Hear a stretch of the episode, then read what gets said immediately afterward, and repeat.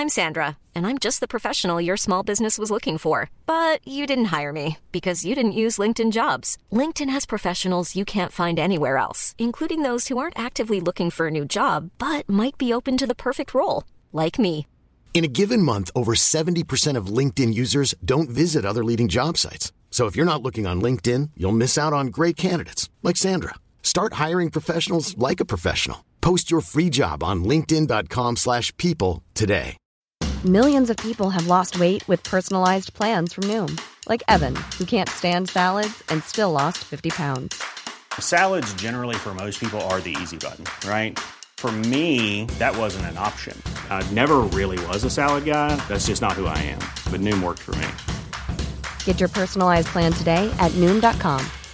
Real Noom user compensated to provide their story. In four weeks, the typical Noom user can expect to lose one to two pounds per week. Individual results may vary. Burrow is a furniture company known for timeless design and thoughtful construction and free shipping, and that extends to their outdoor collection. Their outdoor furniture is built to withstand the elements, featuring rust-proof stainless steel hardware, weather-ready teak, and quick-dry foam cushions. For Memorial Day, get 15% off your Burrow purchase at burrow.com slash ACAST and up to 25% off outdoor. That's up to 25% off outdoor furniture at burrow.com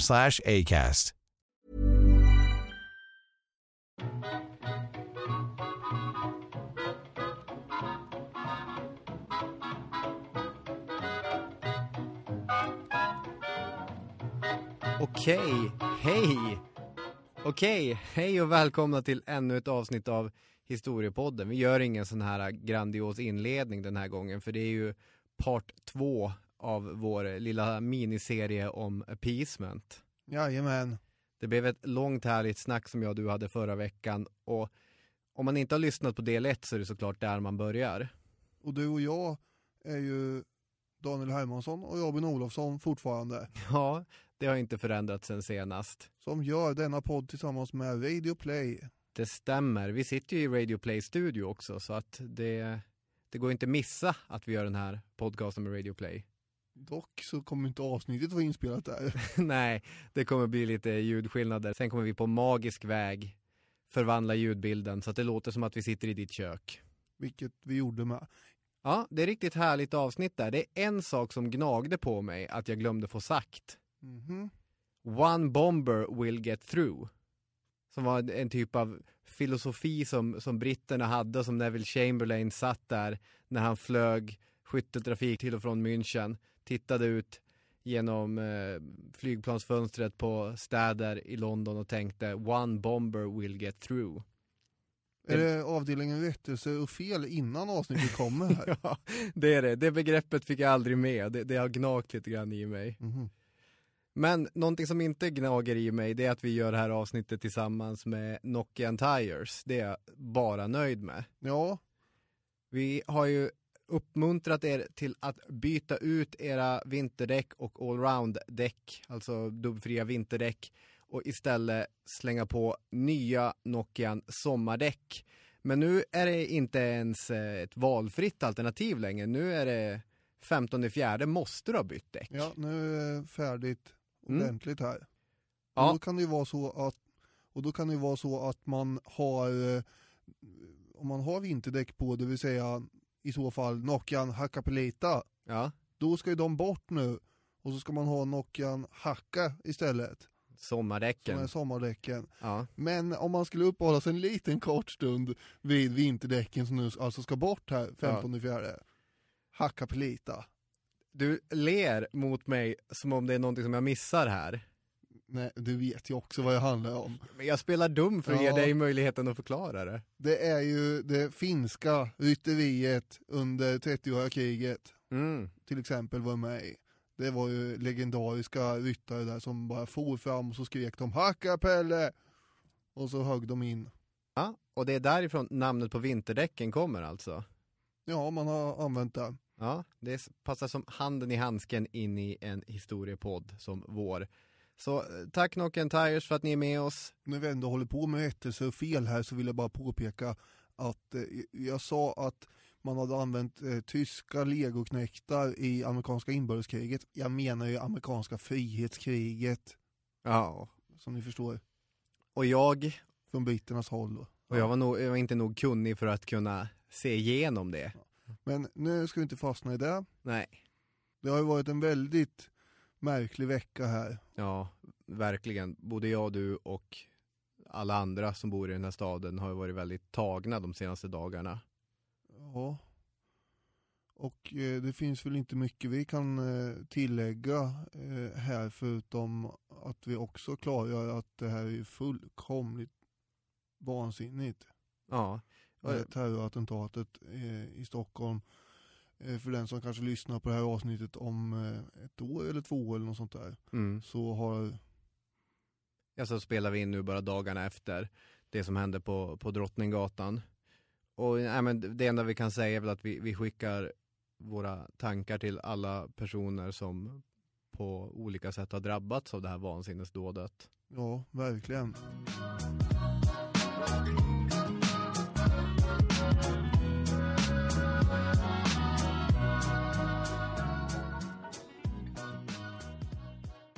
Ytterligare eh, appeasement kommer ju att uppstå. 1938 är det ju mycket som händer. Mm, verkligen. För det första så eh, sker ju Anschluss, det vill säga ihopslagandet av Österrike och eh, Tyskland. Mm. Någonting som absolut inte skulle hända, hade både Hitler sagt och även de andra. eh, Som du var inne på, Frankrike vill inte ens låta dem ha en tullunion. Nej. Nu sitter de ihop. Därmed har ju då Hitler sammanfogat ytterligare 7 miljoner nya eh, tyska medborgare till, till det här riket. Dessutom blir det här en inköpsport kan man säga till Sydösteuropa. Där man också kommer hålla på och ja, det blir enklare att ge sig ner där och härja sen. Ja, verkligen. Har Österrike.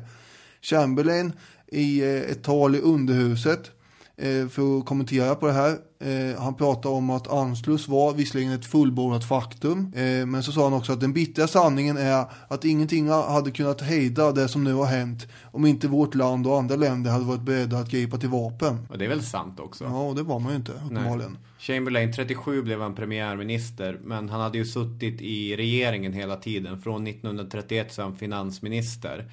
Och de som tycker om att ge honom lite pikarösa skit på honom säger att han är en av anledningarna till att det var en så långsam upprustning. Han vill inte skjuta till pengar till det. Nej. Eh, Hitler, han fick ju direktrapporter om det här talet i underhuset. Han fick veta att han behövde inte oroa sig. För här stod den eh, brittiske premiärministern och sa att eh, det här ska vi inte göra så mycket åt. Sovjet senare då föreslog ju någon form av konferens mellan olika utvalda länder för att diskutera hur man skulle stoppa fortsatt tysk aggression. Eh, vad tyckte Chamberlain om sånt här, tror du? Förslag från Sovjetunionen. Jag tänker att en konservativ brittisk politiker inte vill jobba med Sovjetunionen. Ja, eh, det kan man väl sammanfatta det hela som. Han var inte jättepigg på det. Dessutom så tyckte han att det skulle vara olyckligt att bilda slutna grupper av länder. Och tänkte inte på att eh, Tyskland och Italien och Japan hade höll på att fixa en sån grej redan. Nej, just det. I ett annat tal ett par veckor senare så förklarade premiärministern att eh, Storbritannien inte ansåg sig förpliktigat att rycka in eh, till Tjeckoslovakiens försvar om de angreps. Nej. Vilket är en intressant eh, uttalande eftersom det kommer bli väldigt relevant här framöver. Dessutom, vilket är ännu mer intressant, så säger han också att de är inte heller förpliktigade att rycka in till Frankrikes hjälp om Frankrike uppfyller sina krav gentemot Tjeckoslovakien. För de hade ett avtal med Tjeckoslovakien. Eh, och allt det här var ju väldigt goda nyheter för Hitler förstås. Där står den brittiske premiärministern och säger att vi tänker inte göra ditten och vi tänker inte göra datten.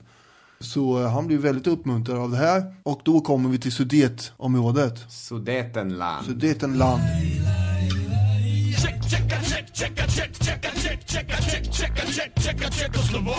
Det är gränstrakterna eh, i Tjeckoslovakien gentemot eh, eh, Tyskland och Österrike. Och där bor det 3,5 miljoner sudettyskar som alltså pratar tyska men har egentligen aldrig ingått i det tyska riket utan de har ju suttit ihop med Österrike tidigare. Tjeckoslovakien är ett väldigt heterogent land ju. Det bor ju massor med olika folk där. Ja, absolut. Hitler hade utformat planer på ett angrepp mot eh, Tjeckoslovakien eh, redan under sommaren 1938. Eh, men eh, de tyska generalerna var ju väldigt oroade inför det här. För de ansåg att den här västvallen, det vill säga gränsen mot Frankrike, den var ju alldeles för svag. Om man skulle angripa Tjeckoslovakien och Frankrike skulle komma till tjeckernas hjälp, ja, då skulle ju allt gå åt skogen. eh, den ansvariga generalen som hette Wilhelm Adam. Han lyckades få till en enskild en pratstund med Hitler i en bil. Eh, och han ville prata på tumman hand med Hitler då och Hitler bara fnyste ut. De andra som satt in bara, "Ah, pff, ut med er så jag får prata om den här då. Och då förklarar den här Adam att eh, vi kommer inte kunna försvara den här västvallen om fransmännen kommer för att liksom anfalla oss i väster. Och då bara skrek Hitler att den som inte kan försvara de här befästningarna är en fähund!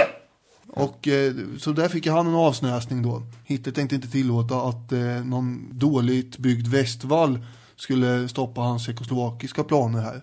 Times skrev den 7 september 1938 att den tjeckoslovakiska regeringen skulle göra klokt i att överväga om den helt bör avstå från den på vissa håll stödda planen att göra Tjeckoslovakien till en mer homogen stat genom att släppa ifrån sig det område med utländsk befolkning som gränsar till den nation med vilken det förenas av blodsband.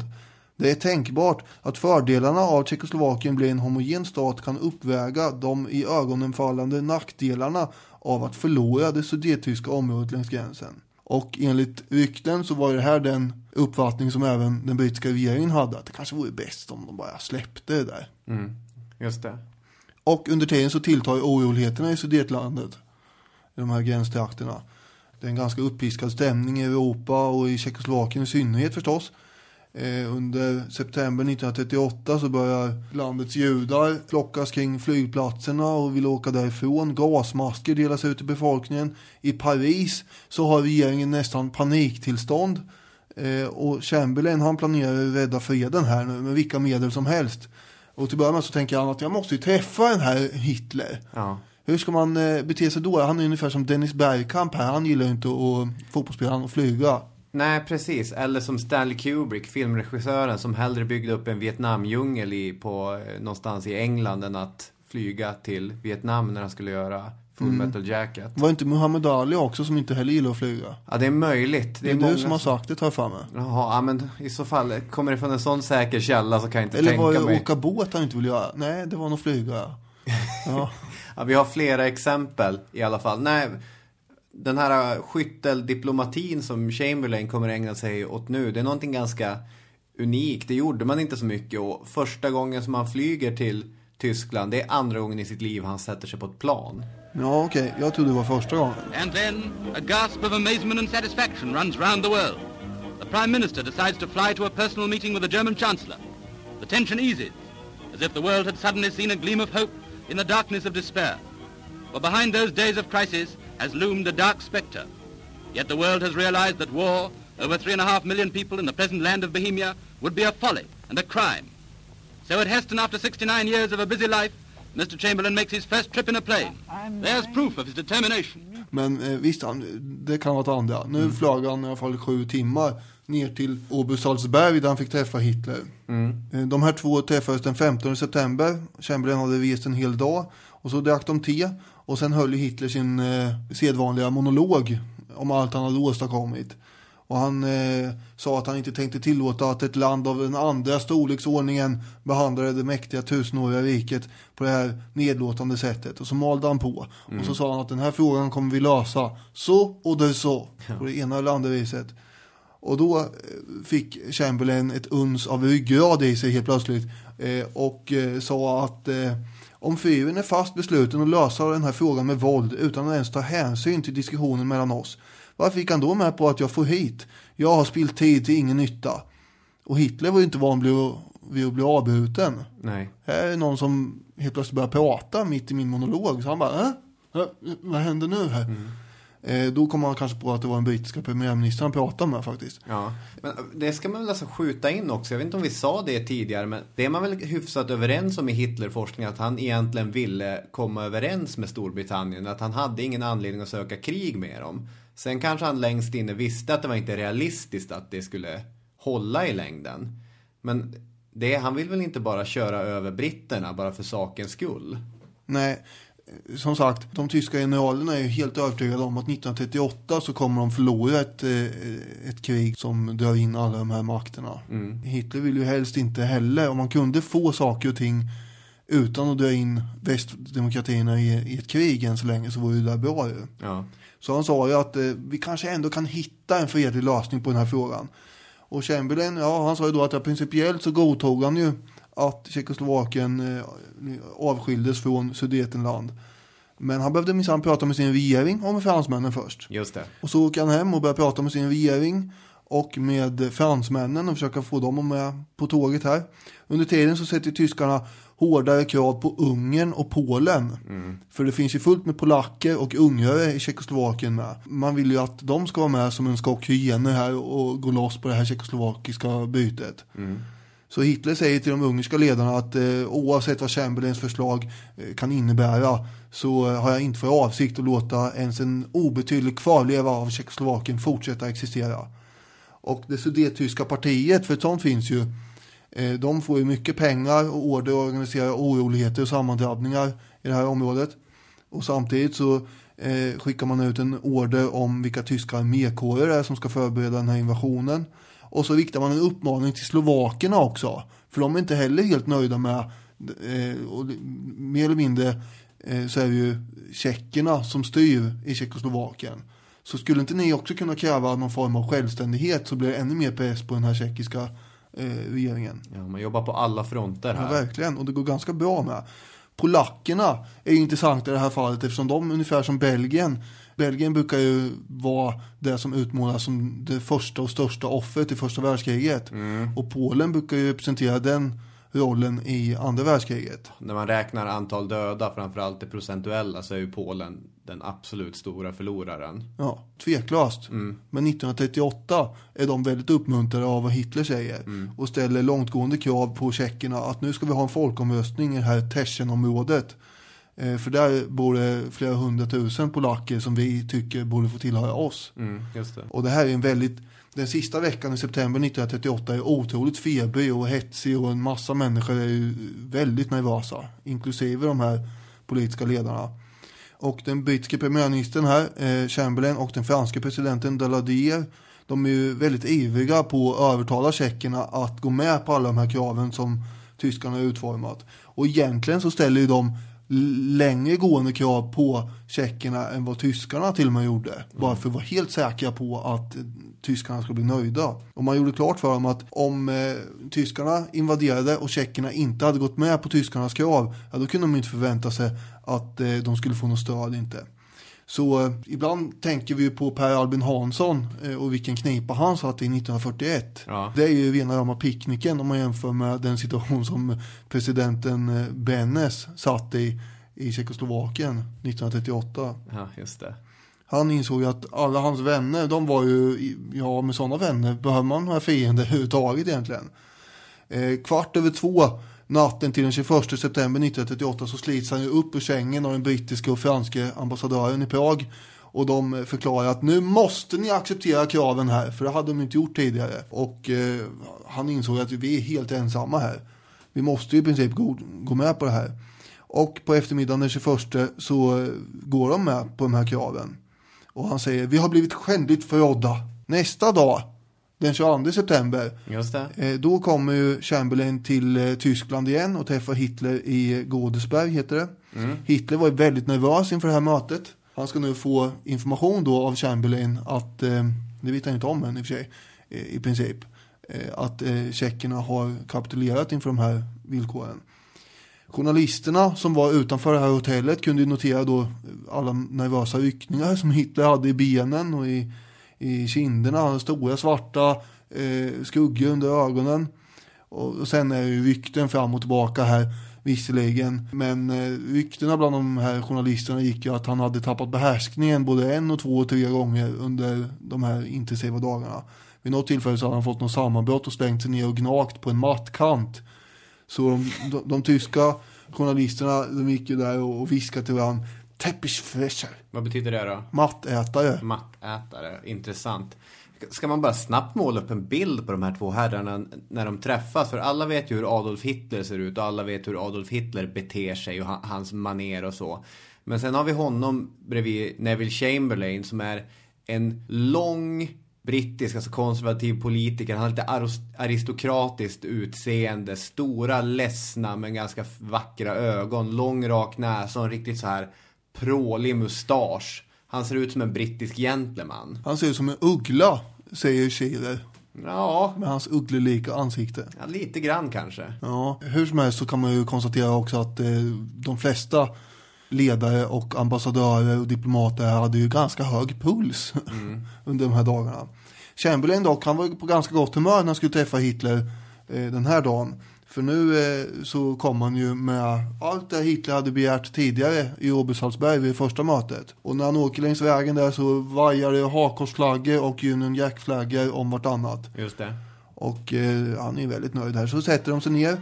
Premiärministern presenterar alla de här uppgifterna som ska glädja fy- fyren och rädda världsfreden. Och eh, han, nu är Chamberlain som får börja prata. Han pratar mycket. Han förklarar att det här är glada nyheter. Tjeckerna har accepterat alla de här långtgående kraven. Till och med mer än vad ni ställde på dem och sådär.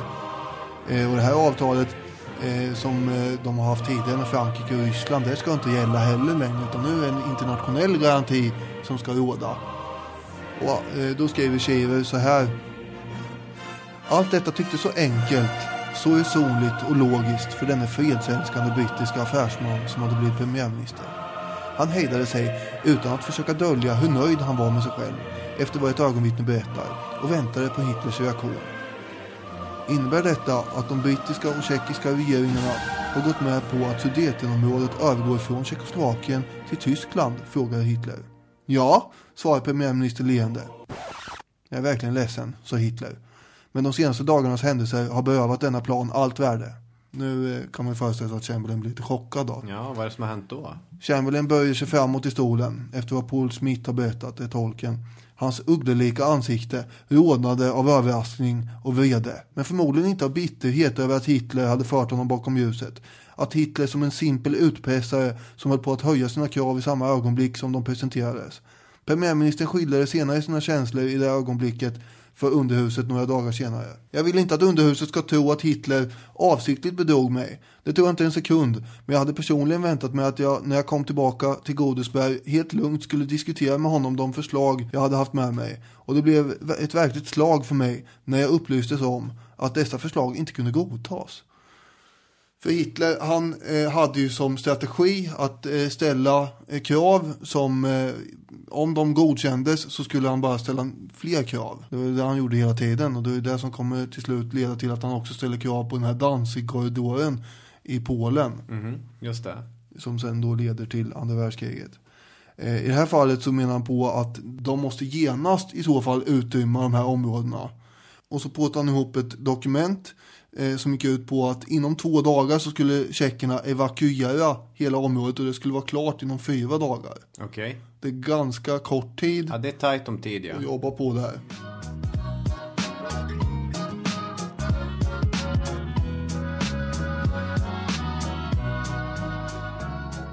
Redan i maj så hade han skrivit till eh, OKV, alltså Oberkommando Wehrmacht, att han ville att det skulle vara en militär intervention. Alltså överkommandot för... Mm. Ja, jag vet. Jag, alltså, du, du såg på mitt ansikte att jag, Behövde en... eh, Nej, jag, jag visste vad det betydde. Jag tänkte att lyssnarna kan få, Ja, få lite ledtråd också. Det är alltså krigsledningen för, eller militärledningen för de tyska styrkorna. Ja. Eh, Så han vill ju se sina tyska soldater gå in i Sudetenland. Inte bara få det sådär, utan det skulle ju ockuperas var ju tanken så fort som möjligt. Ja. Den 23, dagen efter, då är ju Chamberlain snart på väg hem. Men då träffas de igen vid halv elva på kvällen. Då, eh, under dagen där så hade det ringts fram och tillbaka och skickats telegram över hela Europa ju. Eh, bland annat hade ju både Paris och London informerat tjeckerna om att nu kan vi inte längre Eh, han har nekat till de här grejerna också. Vi kan inte lova att det bästa för er är att inte mobilisera. Och när de sitter där och pratar igen där på kvällen, då kommer det in en tysk adjutant med ett papper som han sätter i händerna på Hitler. Hitler tittar lite snabbt på det. Sen bara slänger han pappret på tolken och säger läs upp det här för Mr Chamberlain. Och tolken läser upp det här då och då eh, så står det att eh, den tjeckiska regeringen har gått ut i radio med att man har gjort en allmän mobilisering det blir ganska dålig stämning i det här rummet efter att tolken har läst upp det här. Mm, Man kan kan man tänka sig. tänka sig hur folk, med folk menar jag Hitler och Chamberlain sitter med tom blick så här, tittar upp i taket bara, jaha, vad gör vi nu ungefär? Till slut så säger ju Hitler att, eh, jaha, nu är hela saken förstås helt klar. Tjeckerna kan ju aldrig drömma om att avträda några områden till Tyskland nu. Och sen utspinner sig en debatt eh, mellan Hitler och Chamberlain som går ut på vem som egentligen har mobiliserat först. För eh, Hitler säger att det är tjeckerna som har mobiliserat först här, det ser vi nu. Chamberlain menar att nej men så är det inte, ni har ju mobiliserat först. Nej, det är de som har mobiliserat först, säger Hitler igen. Ja. Ska jag skohorna in en populär kulturell referens nu? Jag har inte dragit någon sån i, i det här avsnittet hittills. Och det är ju att det finns en liknande debatt gällande den första Star Wars-filmen. Du vet, när man går in på en kantina där och första gången de träffar Han Solo. Så skjuter ju Han Solo en utomjording. Men då har ju George Lucas i efterhand börjat menat att det var inte Han Solo som drog först. Det var utomjordingen som drog först. Självklart, Men i de första, alltså i originalklippningen så är det inte så. säger du ja. Nej, men det säger jag och hela internet. Han drew first. Så att det finns, Okej det finns sådana debatter. Vem mobiliserade först? Vem sköt först? Det är lite, min pappa är starkare än din pappa. Ja, dels, ja men framförallt så här. Det var din pappa som satte upp en, en stor parabolantenn som satte skugga på vår altan först. Nej, det var din pappa som började rasta hunden på vår gård då. Ja, de håller på att käbbla lite om det här eh, en del ett tag fram och tillbaka tills Chamberlain eh, hotar med att bara åka hem och säger att eh, här kommer vi ingen vart. Ja, det är alltid en- bra strategi. Ja, och han har ju sådana stunder alltså när han inser att nu kommer jag inte längre med den här karln. Nej. Eh, och så fort han, han liksom sätter ner foten lite grann och säger nej nu, nu funkar inte det här längre. Då backar ju Hitler och eh, försöker veva in den igen. och säger bara nej men vänta här nu. Eh, så där, vi, vi måste kunna komma överens ungefär. Och eh, säger att han kan ju minsann gå med på en kompromiss. Det behöver inte vara om fyra dagar. Bara de är borta den första oktober. Och då har de ju sex, sju dagar på sig. Den första oktober var ju det datum Hitler hade sagt eh, hela tiden i sina interna brev att, eh, och papper att eh, då ska vi in i Sudetenland. Så egentligen var det ingen eftergift. Men utifrån Chamberlains perspektiv så är ju det, åh han bjuder på tre dagar här, nu kan vi jobba med det igen. Ja, nu sker det grejer. Och när Chamberlain kommer tillbaka till sitt hotellrum så är det någon där som frågar honom hur ser läget ut, är det hopplöst? Men då är han på gott humör igen och han kommer hem eh, till hotellet vid två på natten ungefär. Och då säger han bara, nej jag skulle inte vilja säga. Det är, ja, nu hänger allt på tjeckerna. Man skulle ku- kunna peta in då att ja, det hänger lite grann på tyskarna med som har ställt de här omåttliga kraven. Att eh, alla tjecker, hundratusentals tjecker ska vara borta från sina hem inom några dagar. Ja. Eh, men så resonerar ju inte han tydligen här. Bara för att få lite perspektiv på vad de här kraven egentligen innebär så är det alltså att på sju dagar så ska alla tjecker ha lämnat de här relativt stora områdena eh, på Hitlers karta som han hade markerat med rött. Och de områden som sen då skulle eh, det skulle ske folkomröstning eh, på som inte var en majoritet av sudettyskar som bodde i. De var markerade med grönt. Dessutom så skulle alla tjeckiska militära anläggningar som låg i de här ytterkanterna lämnas helt oskadda. Och alla handels och transportmedel som, skulle, som fanns där skulle lämnas kvar. Och framförallt alla järnvägsvagnar skulle man ju låta vara i helt befintligt skick. Alla bra grejer ska Alla bra grejer. Det märkligaste av allt är ju att eh, alla livsmedelsförråd skulle vara kvar. Alla råvaror, boskap eller lösöre. Följaktligen får ju inte tjeckerna som lämnar det här området eh, ta med sig ens en egen ko eller kastruller. Nej. Eh, och det här kommer ju bli eh, föremål för ytterligare lite debatt sen i Münchenkonferensen. Men då bara skriker Hitler att vi har inte tid med sådana här bagateller. Han vill inte vara med om att diskutera tjeckernas lösöre. Det är bara att lämna liksom. Ja. De kommande dagarna blir bara en enda stor sörja av eh, massa med händelser. Diplomater som springer fram och tillbaka och skickar brev hit och dit. Och tjeckerna i sin tur, de vägrar ju gå med på att de ska evakuera så här snabbt. Och lämna allting bara. Eh, och britter och fransmän i sin tur gör allt de kan för att förmå tjeckerna att gå med på det här. Och Hitler i sin tur, han sitter och ganska högljutt informerar diverse brittiska diplomater om att han ska krossa Tjeckoslovakien. Och han säger det här med en viss förtjusning hela tiden också. Han verkar ha gillat den meningen. Jag ska krossa dem! Så det är ju uppenbart att det är ganska hård press på tjeckerna här nu hur de ska agera.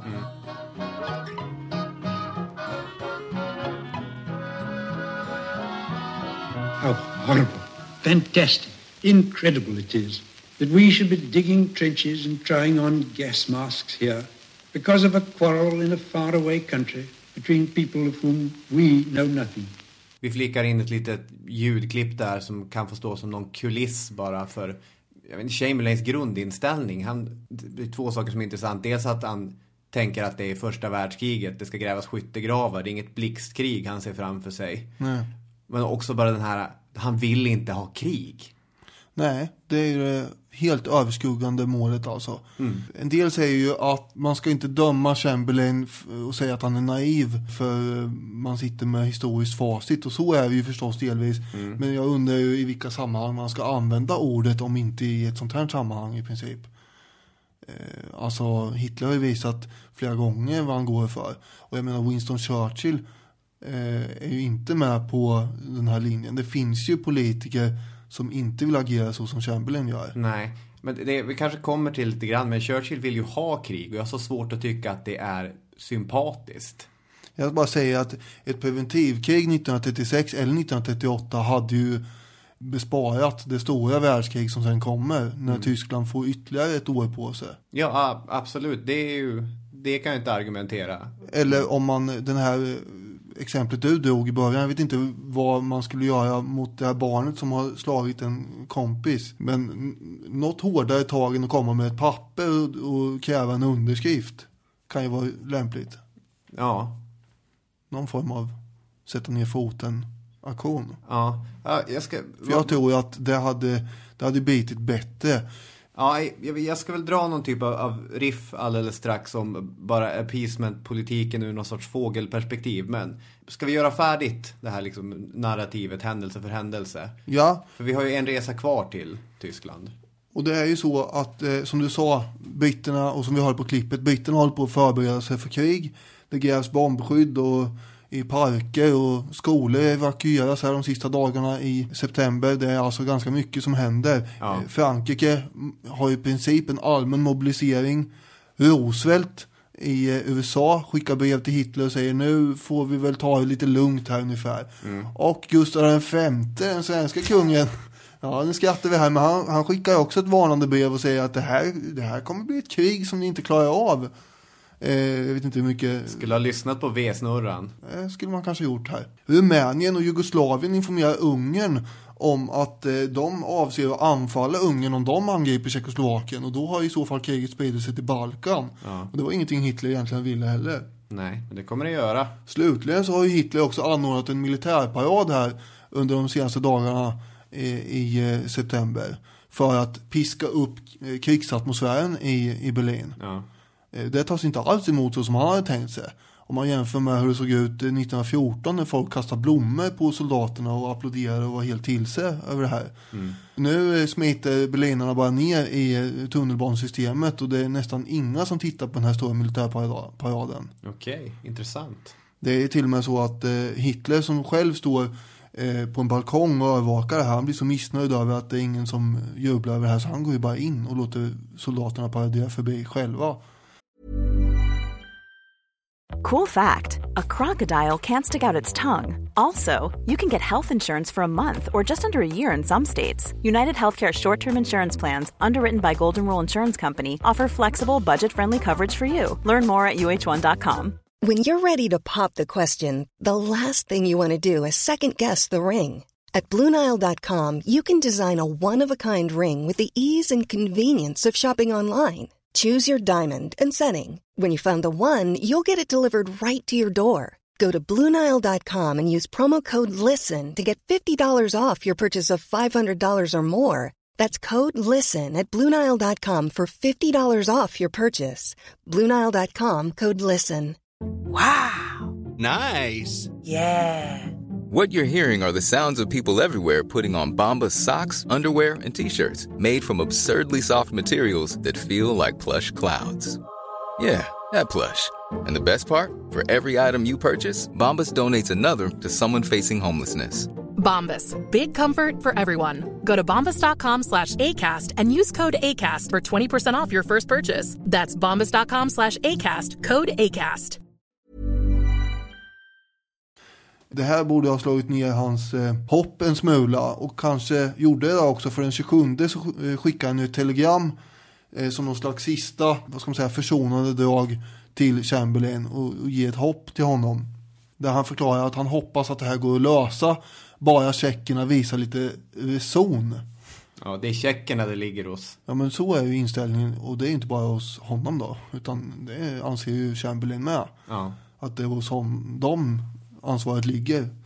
Chamberlain han griper det här sista halmstrået och föreslår då en stormaktskonferens. Och då ska jag spela mitt sista klipp som jag har med mig. Vad, hur han liksom pratar med brittisk media inför det här. If at first you don't succeed, try, try, try again. That's what I'm doing. Mm. Bit ihop, nu kör vi. Sätter oss i båten och börjar ro.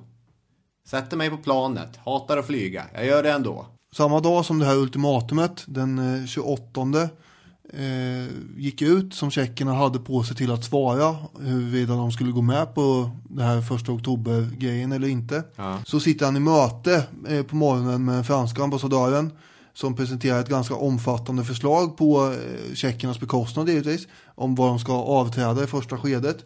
Just då, när han sitter med den franska ambassadören, då hör man ute i korridorerna någon flåsa och springa och, och, och flämta och ha sig. Mm. Då är det den gamle italienska ambassadören. Han har andan i halsen och helt röd i ansiktet eh, enligt vittnen. Och så flåsar han fram att han har ett budskap från Mussolini eh, som uppmanar Hitler att gå med på det här konferensförslaget. Eh, och då säger Hitler att ja, det här är, det är, det är hans gamle vän och bundsförvant Mussolini som har föreslagit det här nu. Ja. Och då, då går han med på det här. Och egentligen så var det här kanske precis vad Hitler ville ha. Eh, en eh, konferens där alla de här var samlade och eh, där han skulle få det här. Ja. Helt enkelt utan att behöva gå in. För sanningen var ju att tjeckerna hade faktiskt en miljon man som de hade mobiliserat. Eh, och eh, ett krig med Tjeckoslovakien med de här befästningarna som låg runt bergen där. Ja. Det skulle vara ganska svårt att bryta igenom där. Enligt de tyska generalerna så skulle det ta lång tid. Och samtidigt då om fransmännen hade de har ju som sagt mobiliserat färdigt i princip där borta. Skulle de angripa i väst och sen även britterna komma, då hade det varit eh, färdigt. Så faktum är också att de tyska generalerna hade ju, en del av dem hade ju planerat en kupp. Det var den 28 man skulle avsätta Hitler. Mm, just det. Men eh, då kommer Chamberlain och ska diskutera fred eh, i München den 29. Och då blir det svårt att avsätta Adolf Hitler när han sitter och diskuterar fred med britterna. Så, då, så de tyska generalerna menar ju att eh, eh, vår chans försvann i och med att Chamberlain kom hit. Men eh, det sa ju de visserligen efter andra världskriget när de sitter i Nürnbergrättegångarna och försöker rädda sig själva. Så att man vet inte hur långt de hade tänkt gå i den här eh, kuppförsöket. Men det finns ju dokument som tyder på att de hade tänkt det. Jag, jag tänker eh, dra ett citat till bara om hur det låter när Chamberlain, det kanske är det här talet som du spelade upp nyss. Försöka, Mm. försöka igen. Ja, ja, absolut. Han har alltså precis fått det här brevet eh, under tiden som han står och pratar eh, till underhuset och så säger han så här. Vilken åsikt de värderade ledamöterna än har hyst om Mussolini tror jag att alla välkomnar hans initiativ för fred. Premiärministern hejdade sig, kastade en blick på pappret och log. Jag har ännu en sak att meddela underhuset. Nu har jag av Hitler informerats om att han inbjuder mig till ett möte i München imorgon förmiddag.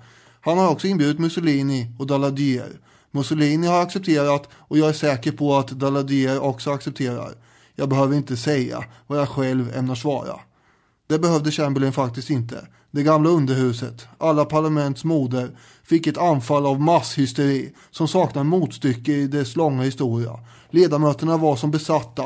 De skrek och kastade papper med dagordningen i luften. Många kunde inte hålla tillbaka tårarna. Genom tumultet hördes en röst som säkert gav uttryck åt allas innersta känslor. Gud var lovad för att vi har en sådan premiärminister. Tjeckiske ministern Jan Maserak som var son till den tjeckoslovakiska republikens grundare, satt på diplomatläktaren och såg på utan att riktigt kunna tro sina ögon. Senare sökte han upp premiärministern och utrikesministern på Downing Street för att få veta om hans eget land, som nu skulle bli tvingat att göra alla uppoffringar, också skulle inbjudas till München. Chamberlain och Halifax svarade nej, eftersom Hitler inte önskade det. Maserak stirrade på de två gudfruktiga engelsmännen och kämpade hårt för att behålla självbehärskningen. Om ni har offrat mitt land för att rädda världsfreden, sa han slutligen, är jag den första att godkänna det. Men om freden ändå inte räddas, då må Gud bevara er. Ja, det mest skamliga med Münchenkonferensen, Münchenöverenskommelsen är ju att man helt, alltså tredje part, Tjeckoslovakien, tar man, man visar ingen hänsyn till dem. Nej. Chamberlain lyckas ju tvinga igenom att två tjeckiska eh, diplomater ska få sitta i rummet bredvid. Mm. Men eh, de får inte vara med och diskutera sakfrågan.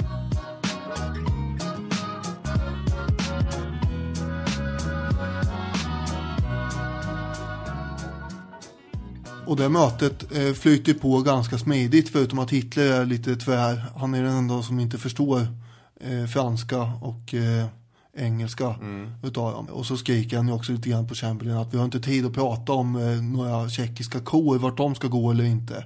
Och till slut så accepterar ju alla de här, de tyska förslagen, för det är ju faktiskt egentligen tyska förslag som dock läggs fram av Mussolini. Mm. Så eh, Chamberlain och den franska presidenten kan ju, en, åtminstone Chamberlain, ända till sin död ha trott att det var italienska förslag som lades fram. Men är det inte så också att Chamberlain har ju med sig ett eget eh, förslag också, en sorts engelsk-tysk, eh, inte fredsöverkommelse, men så intention över att våra, våra nationer Mm. ska inte kriga mot varandra som han rycker fram i slutet när Hitler har suttit där och skriker ja, ja.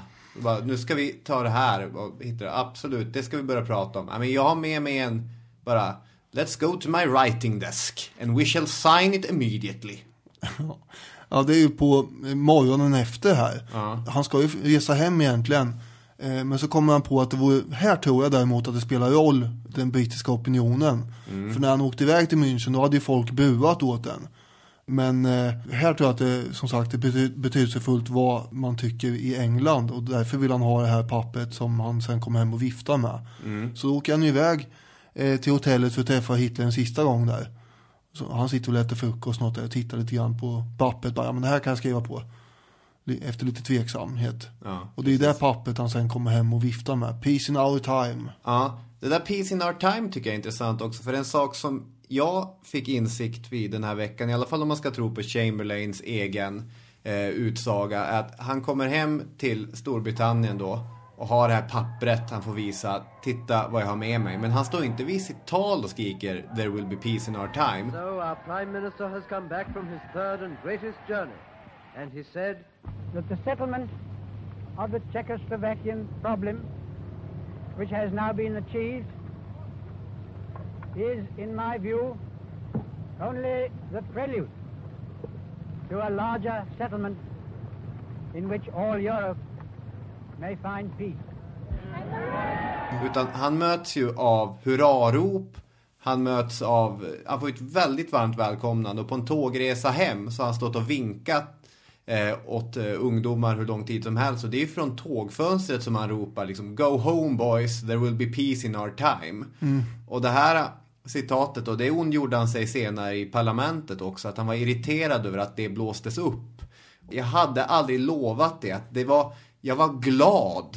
Får man inte ens vara glad? Man ska inte tolka det som något annat än ett glädjerop och en glädjeyttring som där och då till de här ungdomarna var helt naturlig. Det var inte min officiella policy att utlova fred för vår tid. Jag visste precis hur prekär situationen var. Fast i det dokument som han själv har läst upp så står det ju att eh, Tyskland och Storbritannien aldrig mer ska föra krig mot varandra och sådana där saker. Ja. Det är inte helt vansinnigt att tolka det han säger i, i det där tågfönstret som att han menar det.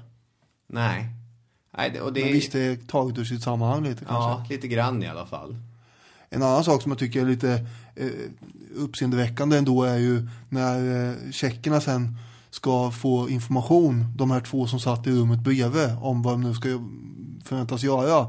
För det brydde sig varken Hitler eller Mussolini om att prata om dem om givetvis. De skulle precis. bara uppfylla det där. Så det följer på Chamberlain och eh, president Daladier och informera dem om. Mm. Och Daladier, han var ju helt nedbruten. Han var ju den som tog det här absolut hårdast av alla. För han visste ju att när man nu sviker Tjeckoslovakien på det här sättet då är det ingen av de andra länderna i Östeuropa som kommer att kunna lita på Frankrike heller. Nej. Så han, han tog ju det väldigt hårt. Men Chamberlain, han sitter ju bara och gäspar. Han gäspar sig igenom tjeckernas frågor och visar att det här, åh vad jag tycker det här är obehagligt och jobbigt. Och, åh, kan inte, det här är inte så himla intressant. Kan jag inte bara få åka hem till min marmelad? Lite så ändå tycker jag att han har som framtoning. Han, Ja. han gäspar sig igenom det här. Det är så spännande för jag, vi känner så instinktivt olika inför Neville Chamberlain. Alltså jag är helt säker på att han var en, eh, en mycket godhjärtad människa men han var lite för, eh, han var ju för soft här. Ja, alltså med, med facit i hand så kan man inte dra någon annan slutsats. Men jag har svårt att... Nej, så jag tycker objektivt sett, även om det inte hade blivit ett världskrig efteråt, så säljer man ju ut en vän här. Ja. Och eh, ett lands eh, självständighet, man bara ger bort det, eh, som man har tidigare då, i princip framförallt från Frankrikes håll garanterat att eh, vi kommer att hjälpa er i alla krisartade situationer. Så även om eh, det inte hade blivit något världskrig sen så tycker jag att eh, man, man ger ju upp på, på en allierad i princip. Mm, fair enough.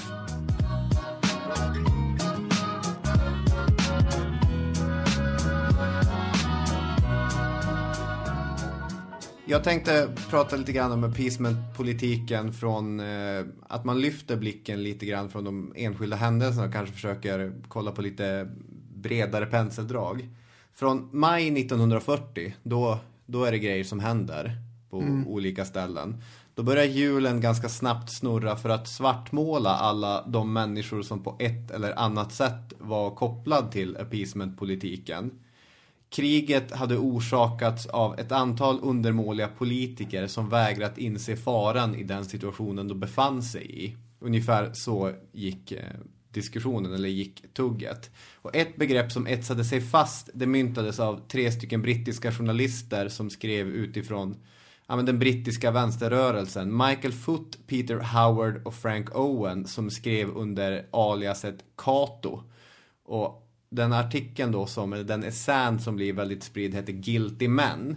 Som uttryckligen utpekade bland annat Chamberlain, eh, utrikesministern och 13 andra brittiska politiker som just Guilty Men.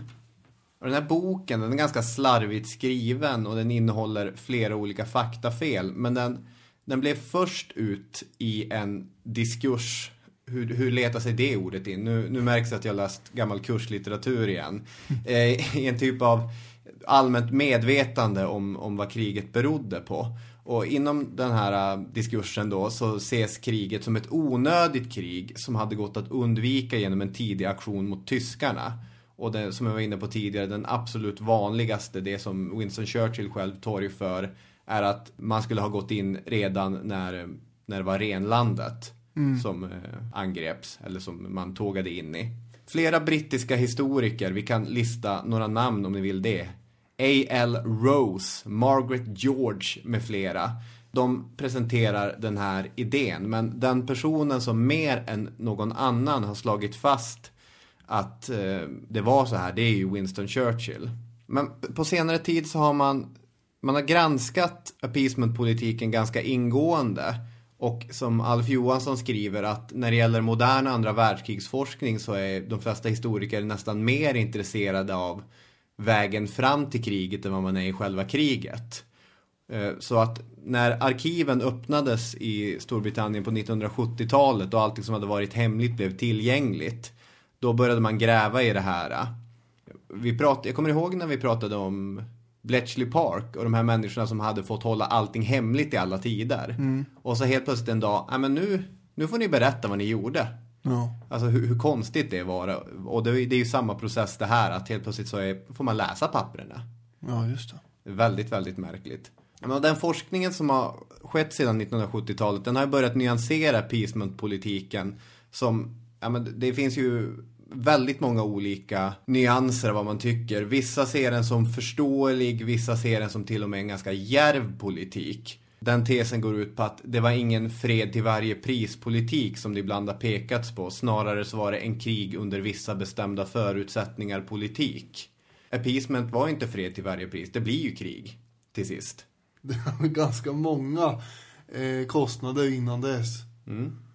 Varför kan man vara beredd att ge upp eh, hela Tjeckoslovakien, Österrike och Saraområdet och Venlandet men inte Danzigkorridoren tydligen? Den just var helig. Ja, men det är väl inte Danzig-korridoren i sig som är helig, utan det är att Hitler Det har... gick för långt till plötsligt. Ja.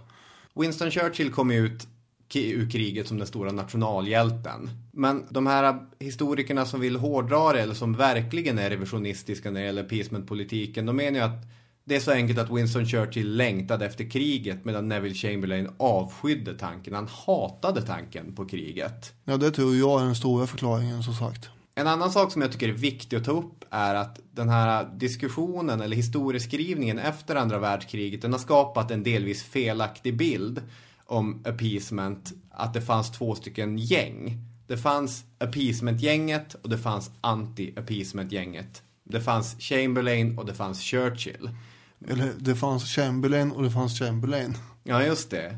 Halvbröderna Chamberlain. Mm. Tyvärr så dör ju Austin Chamberlain 37 i mm. samband med att hans halvbror tar över premiärministerskapet. Så att några sådana riktigt eldiga debatter. Det är väl som när de här eh, germanska bröderna stod på varsin sida floden och ropade åt varandra. Ja.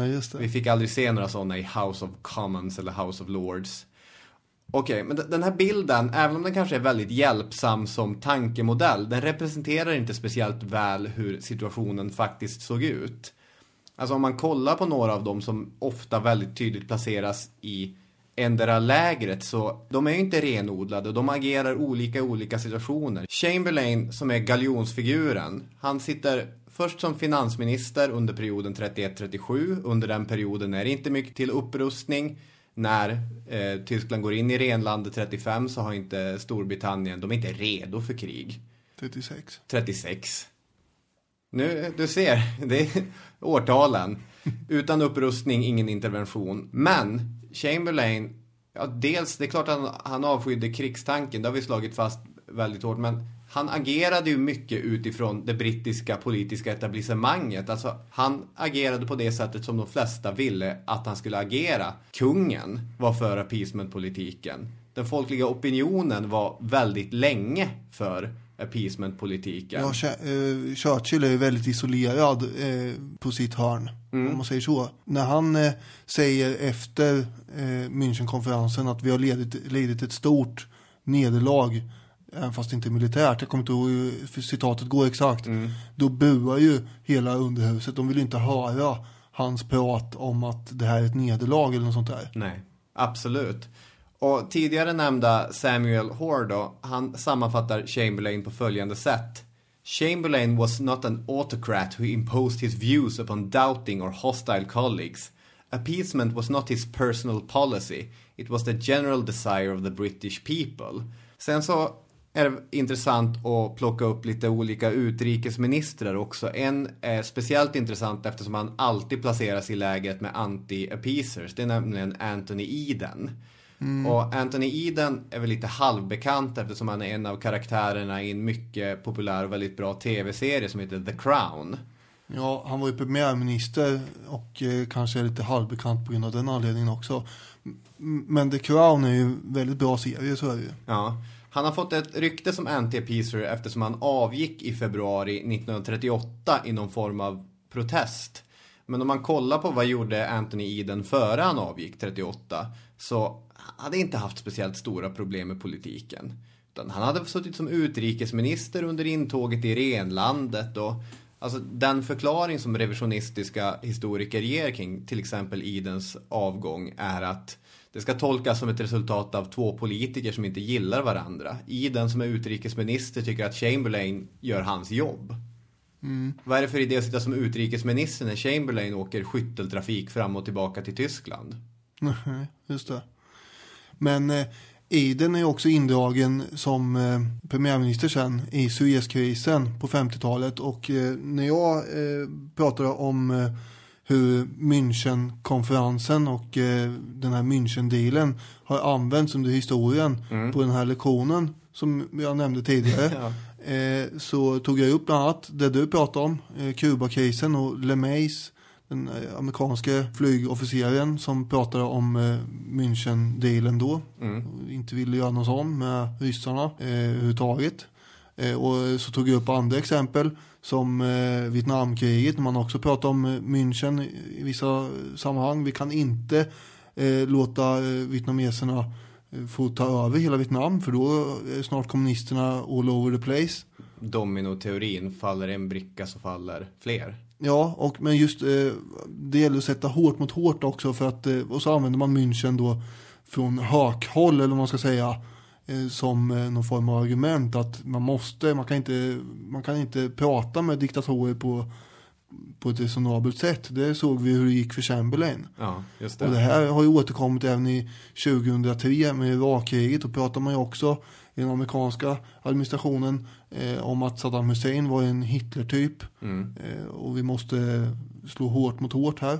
Hela den här utläggningen hade jag på den här lektionen och då, då satt den här eh, brittiske eh, historieläraren och eh, kammade sitt skägg, höll jag på att säga, i sitt hörn och så räckte han upp handen bara Yeah, and the, the Suez Christ also. Ja. Ja, och, och det stämmer ju. För Anthony... Quite right, my good Quite sir. right. Anthony Eden eh, hade ju en eh, diskussion också om det här med Chamberlain. Det gick ju åt skogen och München. Mm. Och när Nasser kom då, eh, nu är det många grejer som vi kastar in här. men Nasser var den egyptiske presidenten Ja. som eh, nationaliserade Suezkanalen.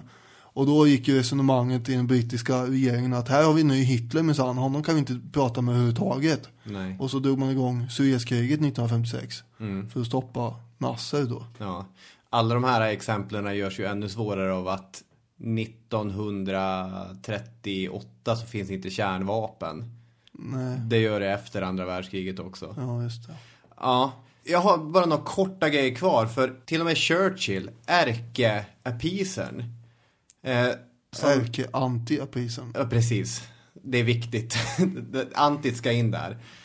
Han skriver ju The Gathering Storm 1948. Den finns filmad i, i pampig BBC-variant när man ser Churchill som står och river i framför House The war mentality. The war mentality is springing up again. Britain's hour of weakness is Europe's hour of danger.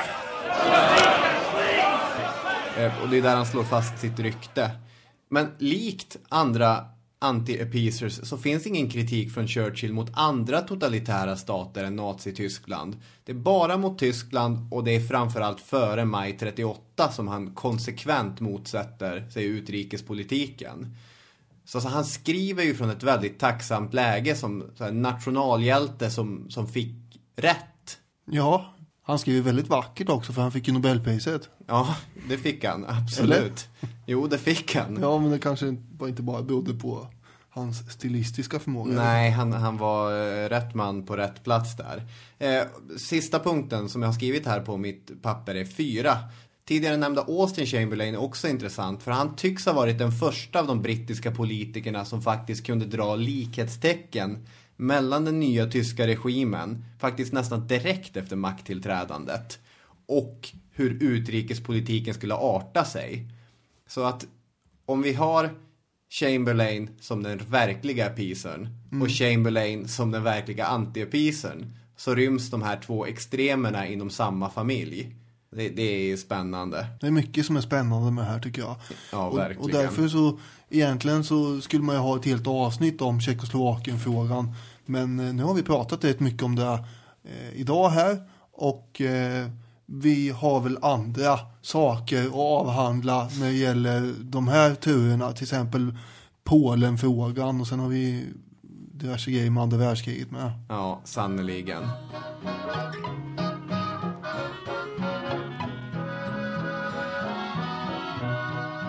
Boom! Det här blev rätt bra. Nu ska vi, men vänta, har du stängt av? Nej. Vi måste säga hej då, för det gjorde vi väl aldrig riktigt. Nej, just det. Okej. Nu har vi eh, gått igenom mycket här. Ja, vi har suttit här två timmar och 20 minuter och pratat om allting mellan himmel och jord och ändå känner jag att vi har glömt massa grejer. Alltså det finns väl my- Locarno-pakten. Ja, ska vi dra igång en diskussion om Locarno-pakten när vi ändå är igång här? Nej, jag kan, jag, jag vet inte vad jag heter.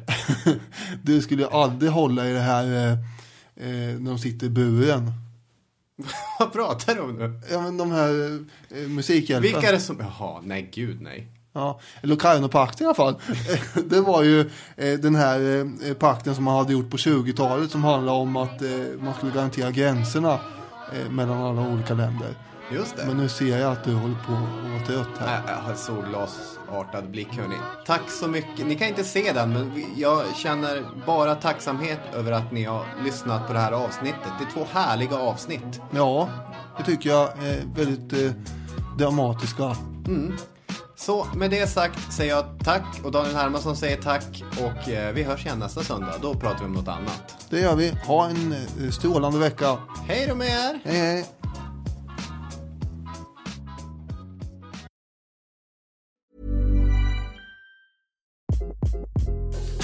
This is Craig Robinson from Ways to Win, and support for this podcast comes from Invesco QQQ, the official ETF of the NCAA. Invesco QQQ is proud to sponsor this episode and even prouder to provide access to innovation for the last 25 years. Basketball has had innovations over the years too. We're seeing the game played in new ways every day. Learn more at Invesco.com slash QQQ. Let's rethink possibility. Invesco Distributors, Inc. Normally, being a little extra can be a bit much, but when it comes to healthcare, it pays to be extra. And United Healthcare makes it easy with Health Protector Guard fixed indemnity insurance plans. Underwritten by Golden Rule Insurance Company, they supplement your primary plan, helping you manage out of pocket costs without the usual requirements and restrictions like deductibles and enrollment periods. So when it comes to covering your medical bills, you can feel good about being a little extra. Visit uh1.com to find the Health Protector Guard plan for you.